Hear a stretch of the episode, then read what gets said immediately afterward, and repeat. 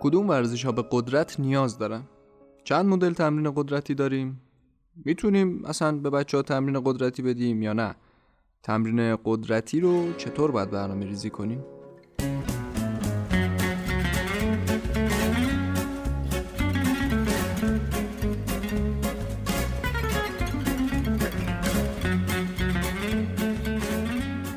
سلام من رضا صفیخانی ام اینجا پادکست گایتون حاله. اینجا ما در مورد ورزش و هر چیزی که به ورزش ربط داره صحبت می‌کنیم. از ترجمه و صحبت در مورد مقاله های بروز ورزشی تا تفسیر فصل های از کتاب ها که ممکنه نکته های ورزشی جالبی داشته باشن. شنیدن این پادکست به ورزشکارا و مربی های ورزشی توصیه میشه. با تجزیه و تحلیل فعالیت های ورزشی میشه دید که تقریبا همه ورزش ها به یه قدرت نسبی نیاز دارن. برای اجرای یه مهارت به طور کامل و صحیح ورزشکار باید بتونه به انواع مختلف مقاومت ها غلبه کنه. این مقاومت ها می‌تونه وزن بدن خود ورزشکار باشه یا وزن بدن حریف باشه یا تجهیزاتی که استفاده می‌کنه یا حتی مقاومت در برابر آب و هوا و شرایط محیطی باشه. ورزشکار برای غلبه به این مقاومت ها نیاز به قدرت داره.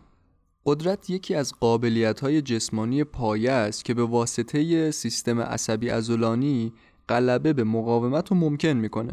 بدن انسان حدود 600 تا عضله داره که شامل 250 میلیون تار عضلانی سازمان یافته است که توی دسته هایی به اسم واحد حرکتی قرار گرفتن. هر واحد حرکتی به شاخه های عصبی متصل شده و به واسطه شبکه مویرگی احاطه شده که اکسیژن رو برای تولید انرژی و ایجاد حرکت از گلیکوژن ذخیره شده فراهم می‌کنه. زمانی که فشار کار افزایش پیدا می‌کنه تارهای عضلانی بیشتری هم باید منقبض بشن. تعداد تارها توی واحدهای حرکتی مختلف و متفاوته. مثلا عضله چشم یه دونه عصب حرکتی به دو تا ده تا تار عضلانی عصب رسانی می‌کنه یا عضله پا. یه دونه عصب حرکتی 5 تا 600 تار عضله رو عصب رسانی می‌کنه. پس نتیجه این که عضله چشم نسبت به عضله پا می‌تونه حرکت دقیق تر و ظریفتری رو انجام بده. یه واحد حرکتی شامل یه نورون حرکتی و تارای عضلانیه که به طور مشخص بیش از سه تار عضلانی توی یه واحد حرکتی وجود داره.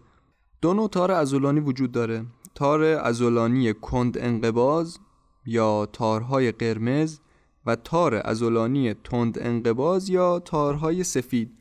تارهای کند انقباز می‌تونن قدرت کمی رو توی زمان زیادی داشته باشن در صورتی که تارهای تند انقباز قدرت زیادی رو توی زمان کوتاهی اعمال می‌کنن.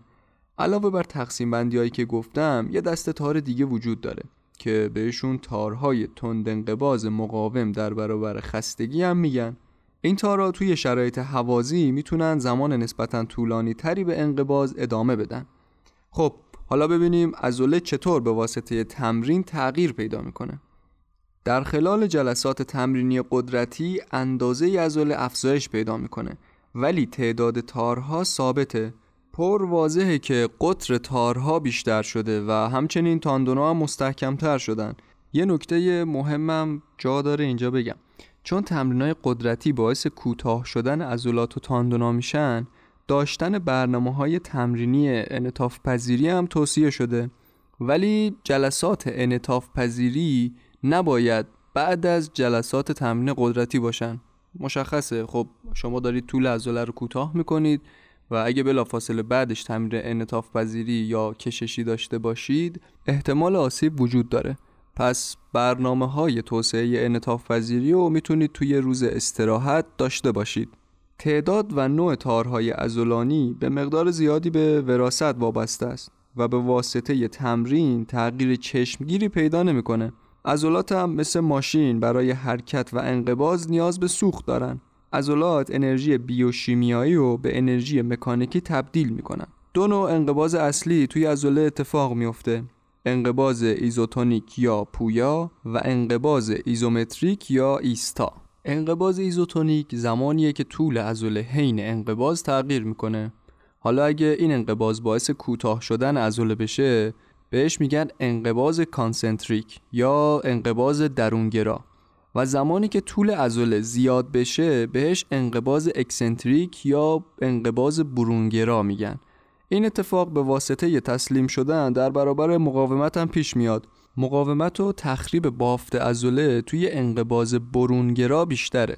یعنی زمانی که توی حرکت جلو بازو شما دستتون رو به سمت زمین میارید و انقباض eccentric یا برونگراست تخریب بافت بیشتری توی عضله داره اتفاق میفته و همین امر باعث hypertrophy میشه.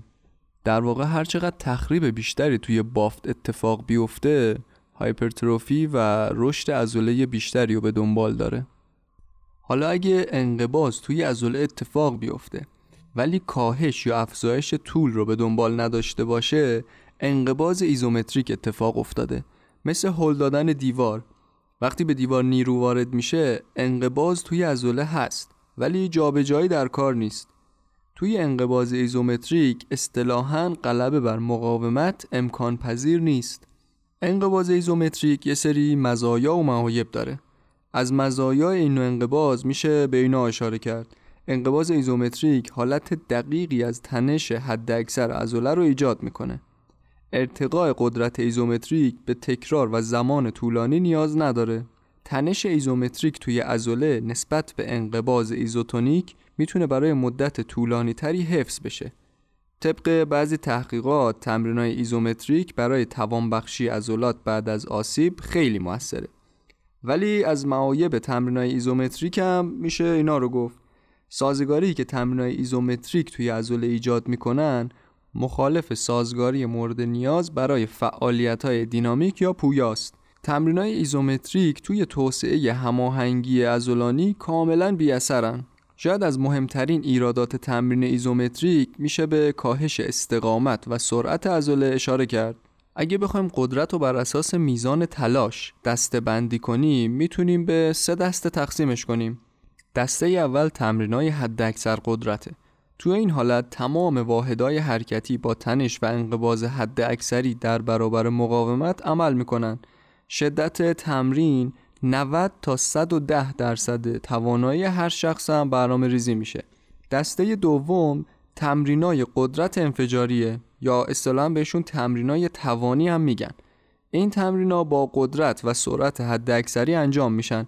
شدت این تمرین از 60 تا 90 درصد توانایی هر شخص باید برنامه ریزی بشه.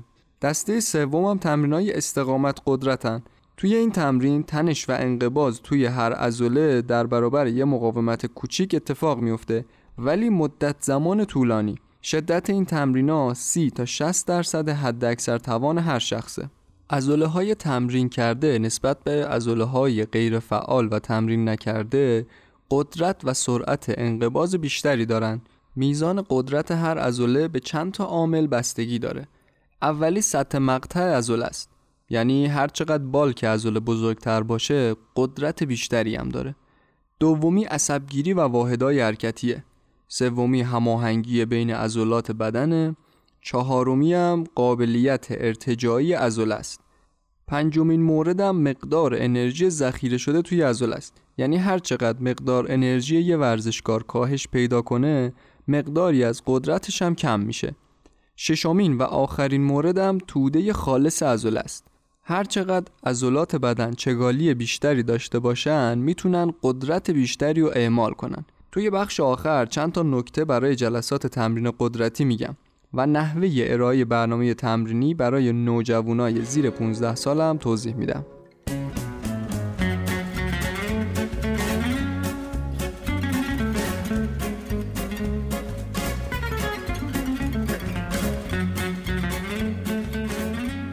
چند تا توصیه روش شناختی برای توسعه قدرت هست. توصیه میشه که جلسات تمرین قدرتی بر اساس وضعیت بازیابی انرژی و استراحت ورزشکار طراحی بشه. توی یه برنامه روزانه ممکنه به روش های مختلف افزایش یا کاهش قدرت برنامه ریزی بشه مثل انواع روش هرمی. توسعه قدرت میشه بعد از سه هفته تمرین ارزیابی بشه.